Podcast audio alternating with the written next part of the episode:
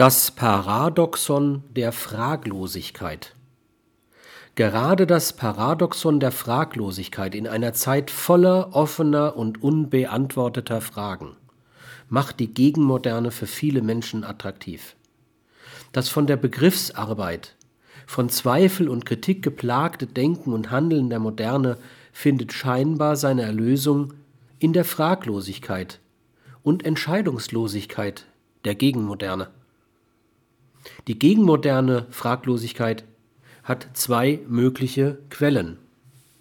Sie kann als Reaktion auf den Funktionalismus der Industriemoderne verstanden werden und sich in Irrationalismen des Meinens verlieren.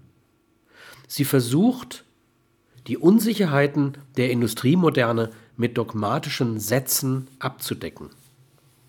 In der dogmatischen Version kann sie allgemeingefährlich entarten, wie alle Dogmatiken, die nichts anderes im Sinn haben, als Unsicherheiten zu verdecken, lädt sie ein zu gewalttätigem Handeln. So erproben gegenmoderne Jugendliche in Gewalt und Gegengewalt das Vernichten von Fragen. Sie lernen diesen geliebten Vernichter zu handhaben. Die dogmatische Version der Gegenmoderne übt sich in einer Praxis der Gewalt, da Gewalttat als eine Art Pseudo-Antwort in der Regel alle Fragen zum Schweigen bringt.